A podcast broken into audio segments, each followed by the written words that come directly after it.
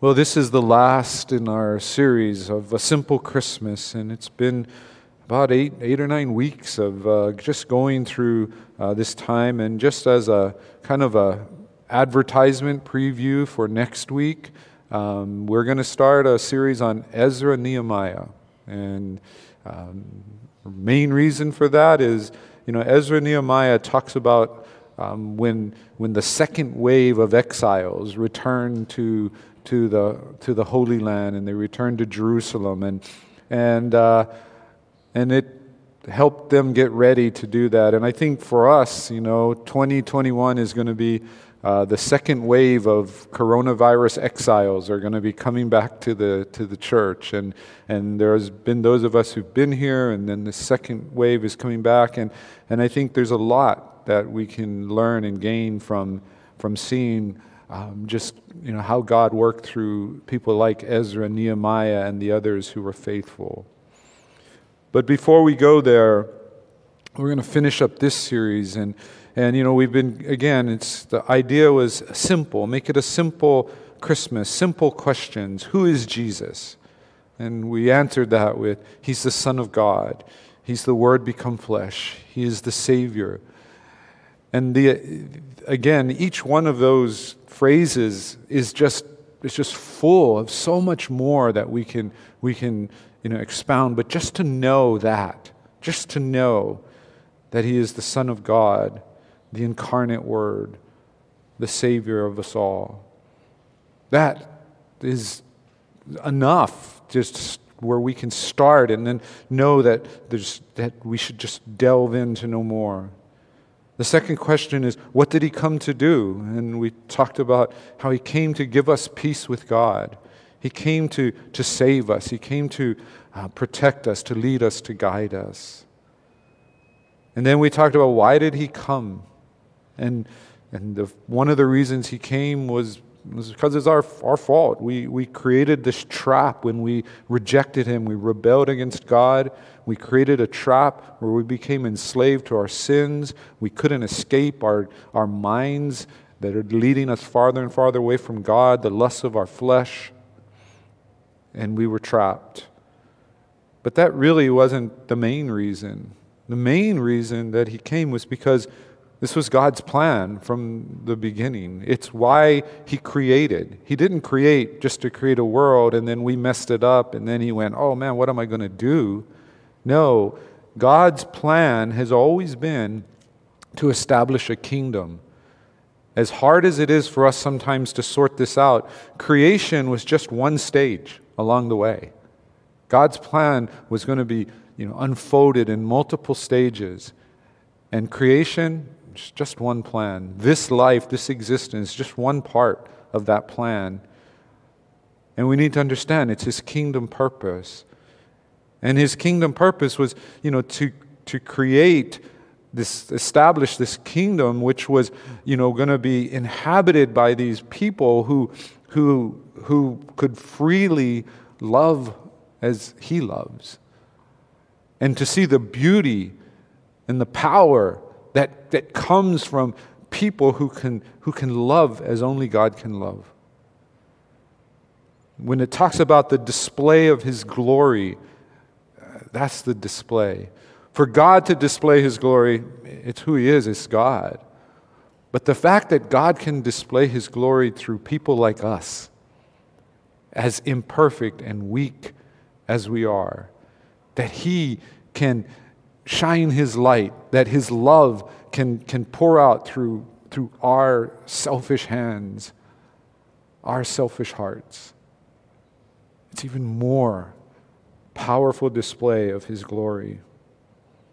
And when a group of us gets it right, when a community, when a body of Christ gets it right, and we're no longer just living in this world for ourselves, we're no longer even coming to church for what we get out of it, even though we get so much out of it, but we're here because we're bound together by His Spirit and His love. And we know that being together helps one another, and then it helps us to do the purposes that He's given to us to be in this community. When we know all that, it's amazing. And then we said, okay, so what should we do? He did all of that, and he, so what should we do? And, and we talked about our first thing is that we need to believe. We need to believe not just in God. We need to believe not just in Jesus. Yes, we need to believe in God. We need to believe in Jesus. But we also need to believe that His kingdom is worth all that we are. His kingdom, if it were demanded of you, is worth your very life. We, if, if we're ever called to give our lives for Christ, we don't give our lives for Christ thinking because we gave our lives for Christ that we will gain some kind of reward. Any reward, the Bible talks about that we might gain in heaven.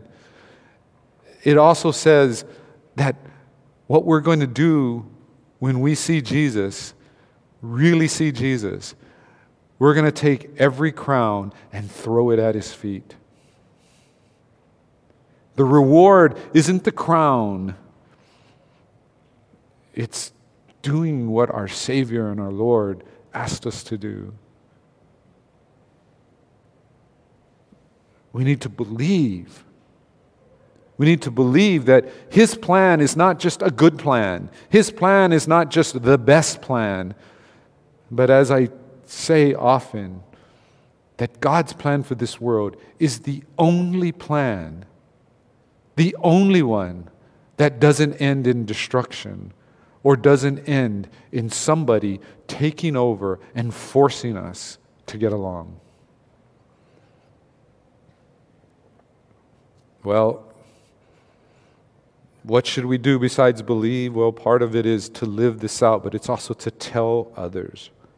Tell others, and last week we talked about that with the shepherds, that it, God has entrusted us not just to, to live out this faith, but to tell others. This private secret or this, you know, people will get it just from watching. What a great example. I know this. I'm not a great example of, you know, Jesus Christ, that people can just look at me and go, whew, can tell Jesus got a hold of him. My kids learned long time ago, my race, you know, it doesn't look like happy when I'm just actually happy.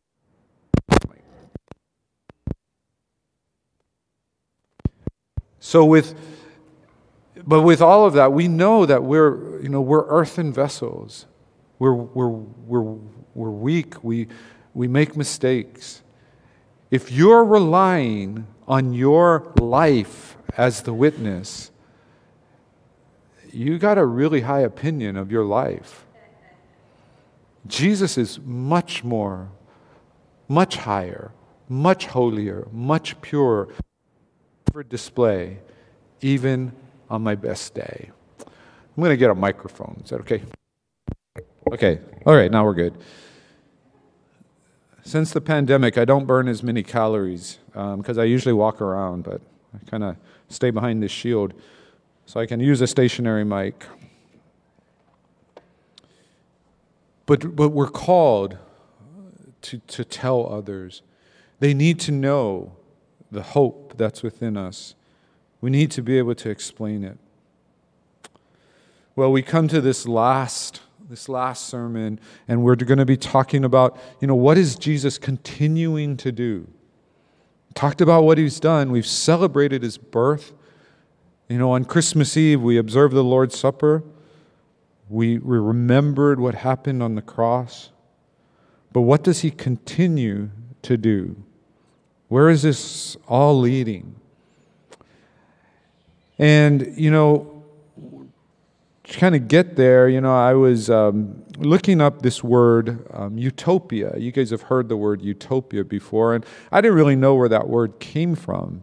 Um, and so I was looking it up, and I realized it's a kind of a made-up word. It's a word that was the name of a book written in the sixteenth century by Sir Thomas More. And utopia was um, this kind of mythical island. It was an island kind of kingdom. That's the the the book's not about utopia. It's a, it's it's about um, you know, Europe and Europe struggling with, you know, different things, and and a person who had been to Utopia is is coming and being asked to give advice, and he's telling them about Utopia. He's telling them how on this island there's no love of of gold. There's, you know, there there were no class distinctions, no meaningful ones. Uh, there's no poverty. Uh, no crime, or very little crime, or immoral behavior. Uh, there was religious tolerance and little inclination to war. And of course, being on an island and, you know, not having direct contact with, with any other place, you know, kind of made it possible for them. But but this this helps us understand that that this idea, this this desire for a a better society. A good society, no matter how you define it, that it's not a new idea. You know, it's it's not something that, you know, modern people just came up with. In fact, if, if you want to think about the emperors, if you want to think about the emperors from, from Rome and before, if you want to think about them in the best light possible, then you can see that what some of them were trying to do is not simply spread their their empire. But what what some of them were trying to do was to actually create some kind of stability. Because they knew one of the fundamental problems with the world that they lived in was constant war. And as long as you had little kingdoms that wanted to be bigger kingdoms, you were always going to have war. And so the hope was, if I can establish an empire, I can create stability. In fact, we call the time, we, as we look back and we call the time around when Jesus was born, we call it Pax Romana, which is the peace of Rome. But for there to be that kind of peace, it required incredible force. For the Romans to maintain any kind of peace, it required the strongest army known in history at that time. It required a centralized government. It required a lot, and even then they couldn't hold it together for very long. And there were constant outbreaks. You see, because one of the things you've heard me say before is that all utopian ideals, I don't care if they're from the sixteenth century, the nineteenth century, the twentieth century, or today. I don't care if they go back and predate even that. But all utopian ideals, all ideals about a society without, where we all share and without class and without crime, all utopian ideals break down when the same kid wants the same toy. They all break down. When the same kids want the same cookie. And we know this. We, we know this because all of us who've ever had to either, you know, hopefully deal with other people's kids, not your own, but but you've ever seen, you know, you've ever been down, been in the preschool, nursery, or whatever, when two kids want the same toy, it doesn't even matter that you have an identical toy. They want that toy. And so what's going to happen? Utopia isn't going to be utopia for at least one person, and probably for more. Because the two kids aren't going to be happy no matter what. You aren't going to be happy, and they're probably making everybody else miserable. You see, we live in this world. We live in this world that understands something about God's kingdom. That God's kingdom is about a kingdom of true peace, true love, true sharing, where you can actually remove class distinctions, where crime is minimized, and in fact, when the kingdom comes in full, it's eliminated. No immorality. That there's a sense that we have towards that, and people have tried different ways to establish it. But they want to do it without God. In fact, the twentieth century is, is the great failed experiment of utopian ideals. A lot of what was happening in places like in the, in the Soviet Union and in China and other places of the world, they, they were trying to they create these, these new societies. Conservative estimates, conservative estimates say that some of these countries killed thirty to one hundred million of their own people trying to establish a new society. Think about that. That was the price they're willing to pay for some kind of better utopian society.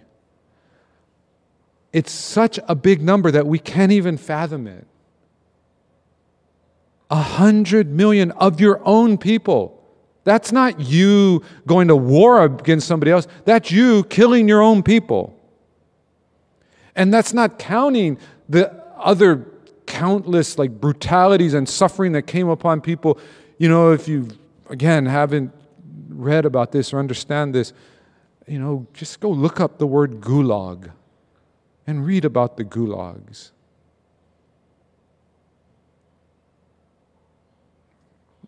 The world wants some kind of peace. You know, they want this kind of love. But they think that they can have it without God. They think they can have it without holiness. Because let's be honest, the thing that people don't like about God the most is the fact that God is holy. People are perfectly willing to accept a God who does stuff for them, but never expects anything from them. We like that God. We like the God that when I'm in trouble, I pray to Him and He gets me out of trouble. When I'm scared, He comforts me.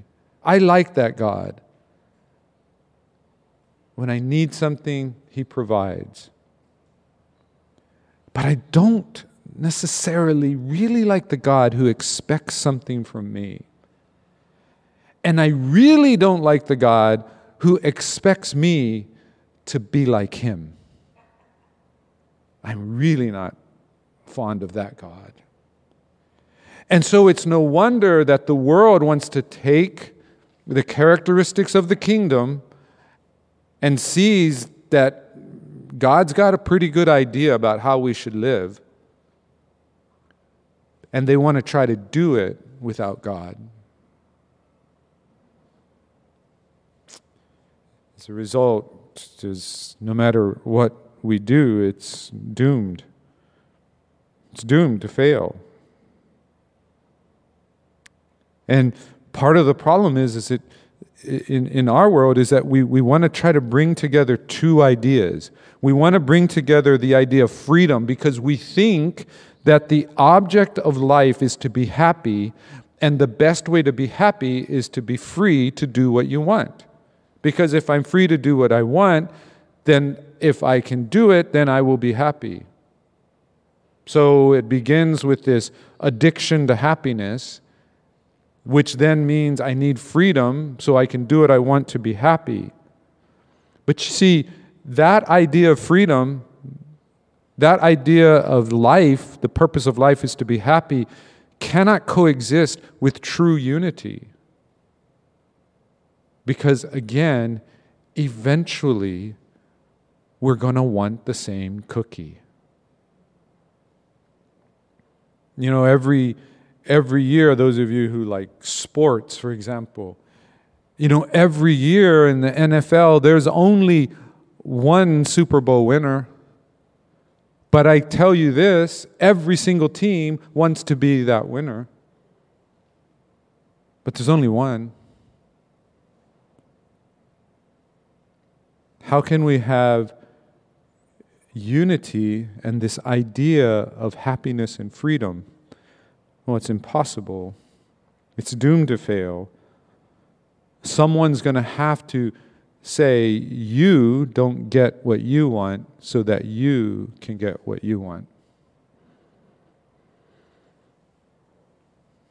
And so you need some kind of power. You need oftentimes violence. In fact, in our world's construct, it requires violence to preserve a world without violence. If we are just how we are, and there's nothing that changes us, the only way we can preserve a world without violence is through violence. Now, I know you're, you might be thinking like, wow, that's not what they're teaching me in, you know, sociology class, or that's not what I saw when I watched Star Trek. Um, no, you, you need to understand, you know, this, you, this island of Utopia, there was still the threat of war. But what allowed it to have some kind of like, like stability was the fact that it was separated from the continent. It was off on its own. But they still had to face the threat of war.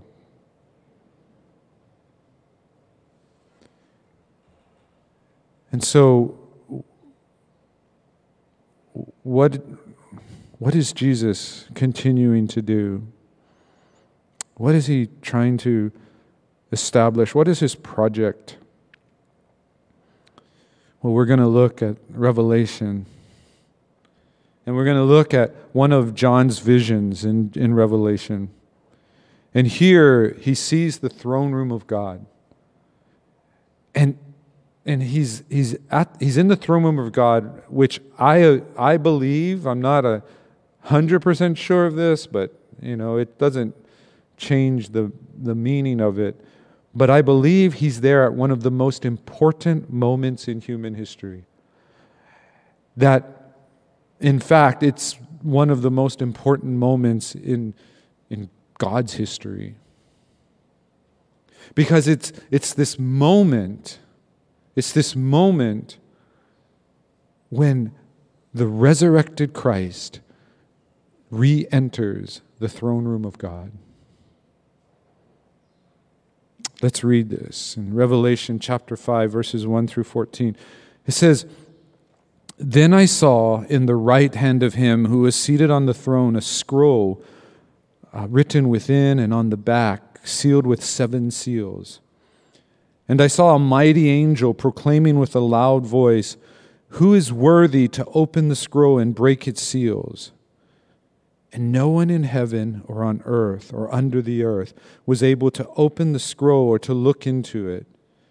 And I began to weep loudly because no one was found worthy to open the scroll or look into it." Get the picture here. Before we go on, just get the picture here. John is there. He's seeing this vision. And the way he's seeing the vision, he's actually present wherever the vision is taking place. He's not just seeing it. And he realizes what those scrolls contain. He doesn't know exactly what they contain, but he knows that, that what need, those scrolls are going to, to reveal, you know, what God is, is, is going to do. It's this idea of the gospel, the salvation, the kingdom, that it's, it's somehow, even though he doesn't fully understand, he knows it's in those scrolls. That if God is going to accomplish what God intends to accomplish with His creation and with humanity, those scrolls need to be opened. Because the opening of the scrolls was not just so I can read it and give it information. It showed the unveiling of it, the releasing of it. And, and he's, he sees it, he knows it, and then he hears that question, who's worthy to open it? And no one, no one steps up. Later on, there's going to be this thing where it says there was silence in heaven. I think there's silence here too. I think it's one of those those moments where where you know there's there's this question of who will go, who will do this, who is able and willing, and there's silence.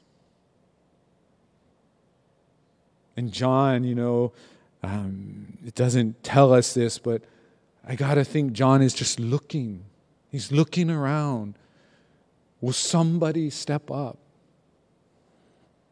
And there's silence. And he knows what it means. He knows that if no one can open this seal, God's plan, it's done. It's finished. And he weeps. It says he weeps loudly. I wonder, I wonder if we're were to trade places with John, I wonder if we would react the same way.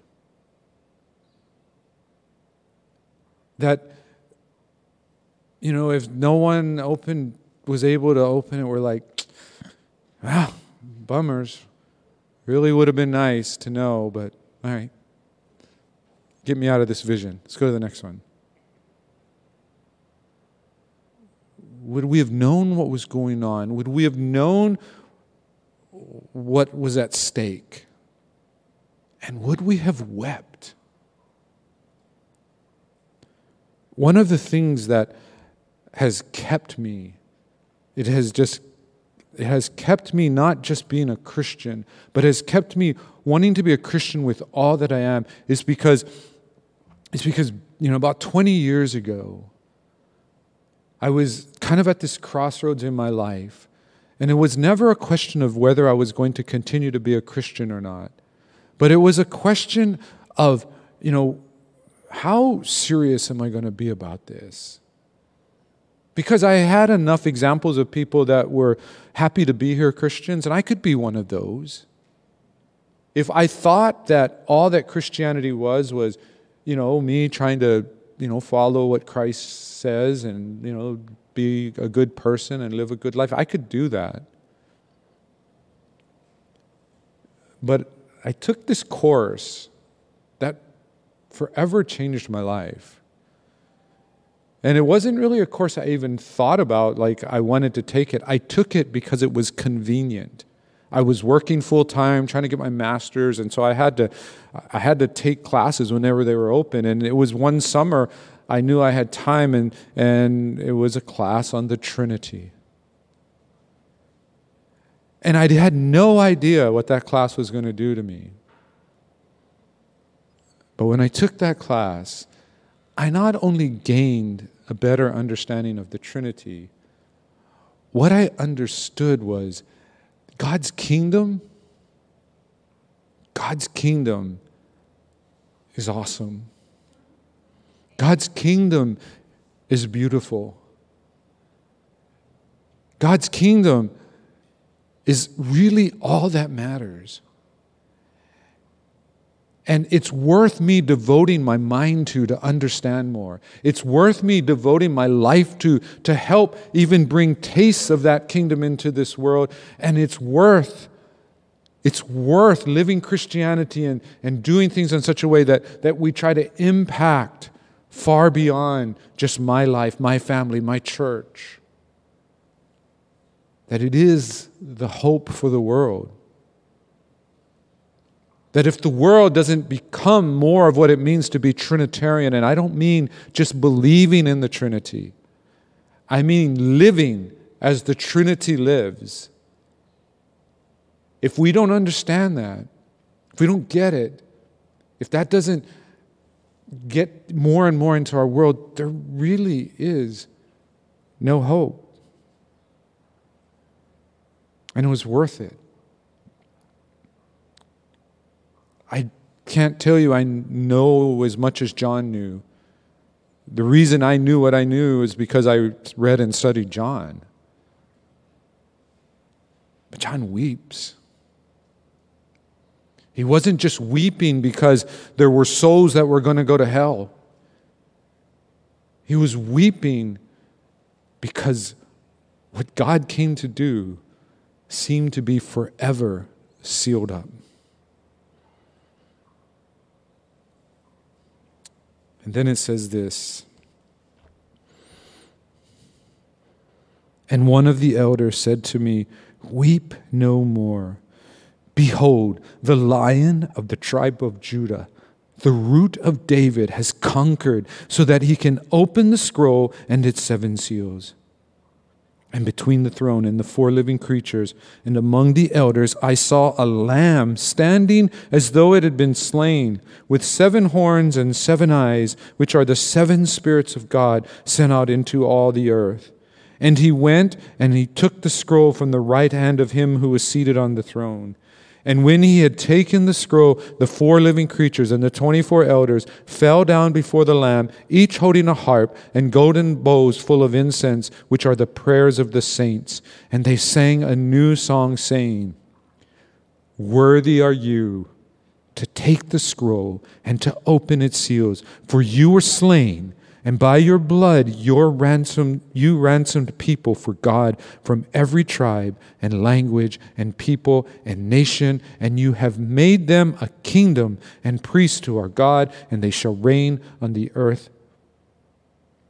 Then I looked, and I heard around the throne and the living creatures and the elders the voice of many angels, numbering, numbering myriads of myriads and thousands of thousands, saying with a loud voice, "Worthy is the Lamb who was slain to receive power and wealth and wisdom and might and honor and glory and blessing." And I heard every creature in heaven and on earth and under the earth and in the sea and all that is in them saying, "To him who sits on the throne and to the Lamb be blessing and honor and glory and might forever and ever." And the four living creatures said, "Amen." And the elders fell down and worshipped. The Lamb. You know, when when John first is there, he, he doesn't see the Lamb. And then suddenly he sees the Lamb. And like I said, I have no proof that John is there at the moment. He gets to see and envision the moment when when when Jesus returns to the throne room. But for him, that's exactly what it is. The Lamb standing there. And you know, the way John describes him, it's kind of kind of freaky. Um, you know, he's got seven horns with seven eyes, and these are all like symbolic things. Um, Andrew, one of the guys who comes to our young adults, he he does artwork for T-shirts and things. And I guess I should have had that artwork up, uh, but he made me a T-shirt that, like, if you don't know what it is, it looks kind of scary. Um, you know, it's got this ram-looking thing with, you know, seven eyes, seven horns come out of its head. But the Lamb is there, and everyone knows. Everyone knows he is worthy. He is worthy. Worthy. You see, that's the reason Jesus is the only way to the Father. That's why he says in John fourteen six, he's not saying it because he's trying to be exclusive. He's not saying it because he's trying to brag, but it's because he knows in John fourteen six what he's going to face, that he is the only way to the Father because he alone is worthy. And he's worthy not simply because of what he did on the cross. That is part of it, a huge part of it. But he's also worthy because he comes from the Father. He's not only, he's not the only one who's, who's willing to do it. I think we could find a lot of people who would be willing to be crucified if it meant that you would save the rest of the world from its sin. I think a lot of people would be, yeah, I'm willing. But you're not able. Oh, you're able to die. That's, that's not in question. But you're not able to die for anyone's sin. Jesus alone is able and willing. He's the only one who could, and he's the only one who did. He alone is worthy. The second thing we see with this image of the of this the lamb, the powerful lamb, or or sometimes the warrior lamb, that he's the powerful Lamb who calls all people to God. Calls all people to God. You know, it talks about him, you know, with this idea of the seven horns and seven eyes, and, and then it says the seven spirits of God, you know, that's what the seven eyes are, that are sent out into all the earth.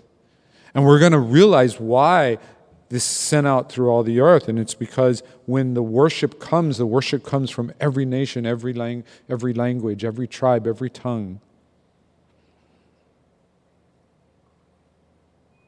But he's the Lamb who, who calls all people to him. It's, it's, it's different. God's plan is different. It's, it's not like, you know, all of the, the, the man-made religions. It's different. It's not just for one favored ethnic group or for one, you know, kingdom or, or you know, one region.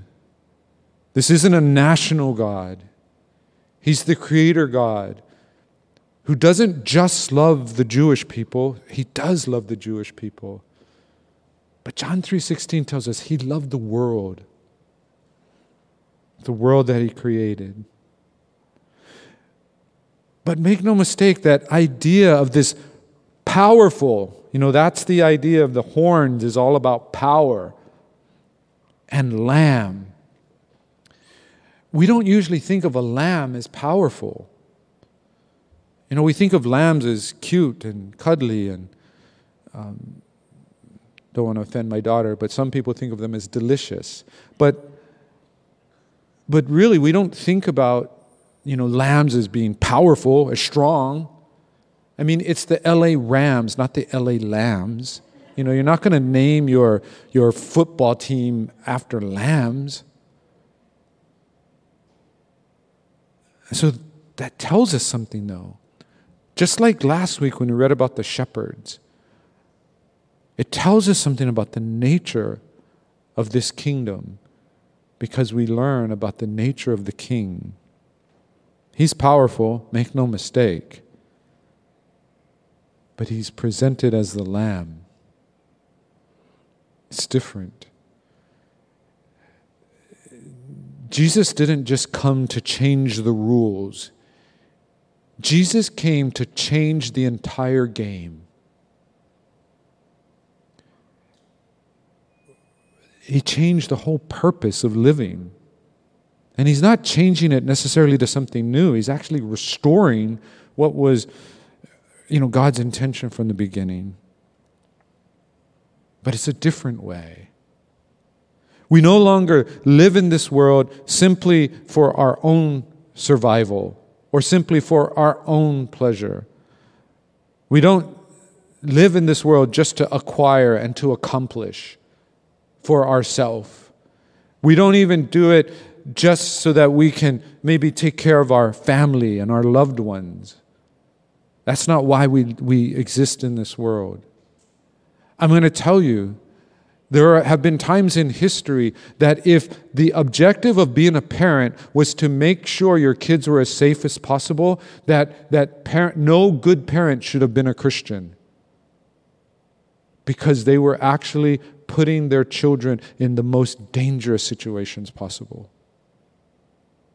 But see, if we ex- accept the world's ideas, the world's ideas is we, we, you know, I protect my own, I provide for my own. But Jesus came to change that. He said, it's not just about you and yours. It's about all of us. And he said, it's not about who's the strongest. It's not about who's the most powerful, who's the smartest, who's the richest. It's not about whoever dies with the most toys wins. No, whoever dies with the most toys still dies. And he came to say, no, you got not you only you not only got all the rules wrong, you got the game wrong. It's about the kingdom. It's not about power. It's about love. And it's not about that twisted, weird love you have in your power world. It's the love that I have. The love that loves when, when there is nothing to gain. The love that loves when it's dangerous. We were talking about this this morning in Sunday school. It's the love that loves when it's messy and it's awkward and it's weird. It's that love that, that it's sometimes routine and sometimes full of surprises. But it's unconditional. You love the stranger as well as the friend.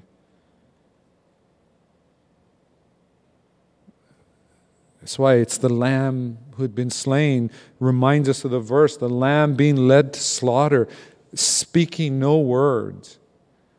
You know, we read in the gospel that this, this lamb, Jesus, all the way as he's being beaten and mocked and, and he's being falsely accused and, and he's hanging on the cross, at any moment, the Gospels tell us he could have called a legion of angels to set him free. At any moment. And he doesn't.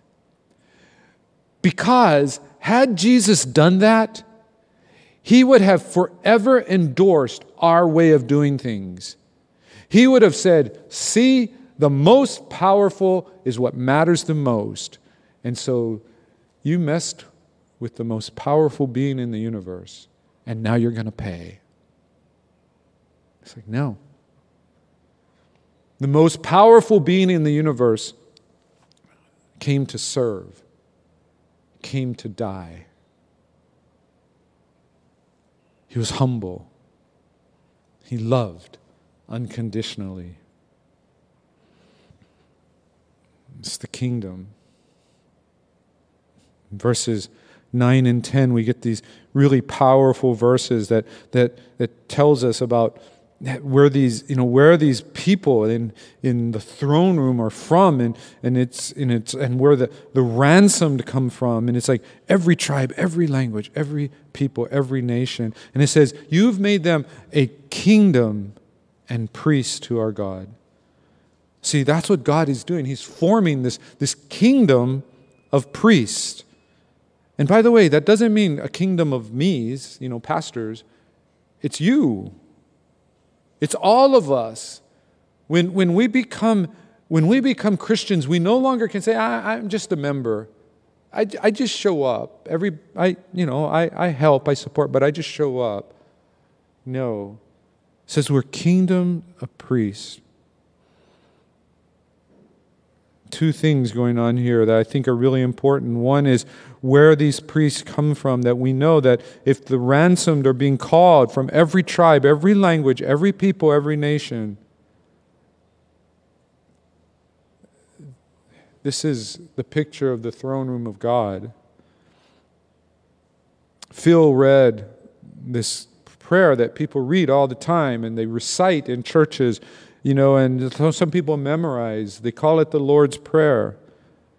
But it says, your will be done on earth as it is in heaven. Guess what? You just got a peek in the window of heaven. And in heaven, people don't get together on Sunday morning in heaven and say, hey, all you African-American Christians, you go over here to your building, and you Koreans, you go over here, and you Hispanics, you go over here, and you, you know, you Howleys, you, you get in your group, and you local people, you get in your group. That's how you do it. If you want God's will to be done on earth as it is in heaven, then we have to look like heaven. We can't simply say, I'm going to be among people who are like me, my age, like the kind of music I like, you know, have the same interests, my ethnicity, my maturity in the faith. No.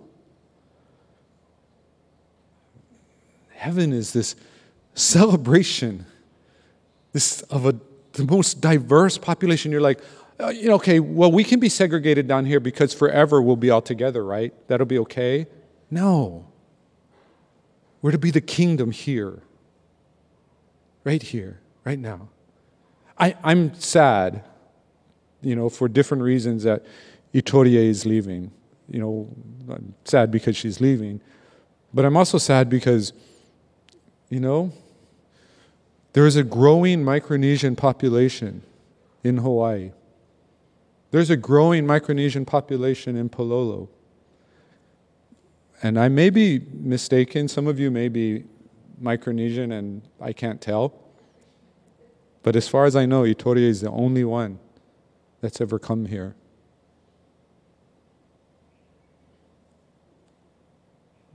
We're going to be less when she leaves. Why is that? Why is that? Every tribe, every language, every people, every nation. Are we the kind of church where people who come from every different part of walk of life can come here? And I, you, you can't make people not feel weird. Anytime you go in a new situation, you can feel weird. But, but they may feel weird, but they, but they know they're loved. And they know that they're accepted. But get the other part too. They're not, it's not simply diversity. It's not simply let's all just get along. He says a kingdom of priests. A kingdom of priests. Not a kingdom of warriors, but a kingdom of priests. And this tells us that that that that we have this connection to God. We can go to God for sure, and we can serve and love one another for sure. But it also talks about holiness. We're a kingdom of priests because we know that the only way our body stays together, our community stays together, is if we are increasingly becoming more and more like God. We don't leave holiness behind in the name of unity.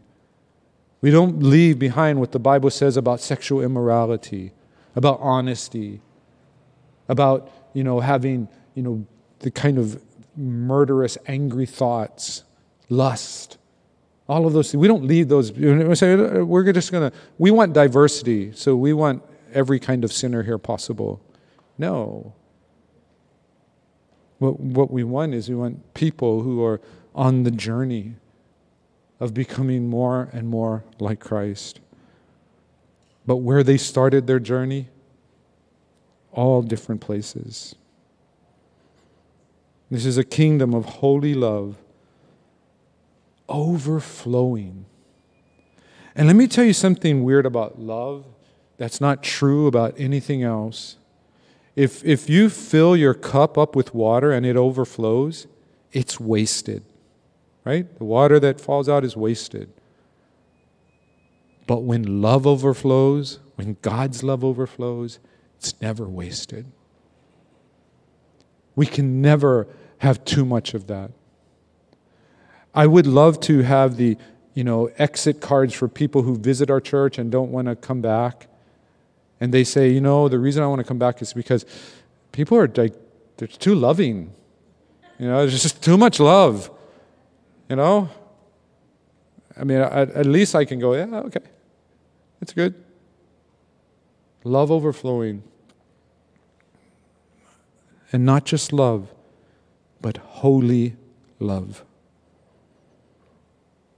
You see, the final chapter of the world that we read in Revelation is the first chapter of Forever with God. And what that tells us is that this world, this world order, everything that it's based on, it needs to go away so that things can be based on what God's kingdom will be based on. And you would might say, like, God, why don't you just do it? Why don't you just do it? Well, he is doing it. Jesus is continuing to do this, and he's doing this through us. And we're going to fail. And we're going to get up and keep going. But we have to. That's the path that he's laid out for us. We need to not just be given love. We need to not just be given holiness. We need to know what it's worth because we've lived it. And we've seen what our lives are like and what our world is like without it. You know, I use this Charlie Brown Christmas as the kind of the background for this and this sermon series. And, you know, Charlie Brown wants a better Christmas. He wants a better world. You know, he does what he can, but he, he can't really do much. God has given each of us, and God has given all of us so much that we can do to help, bit by bit, have His kingdom more fully realized in this world. What is Jesus continuing to do? Hopefully, He's continuing to work in you. Hopefully, He's continuing to work in us, so that we give more and more people a peek into the throne room of heaven. Let's pray.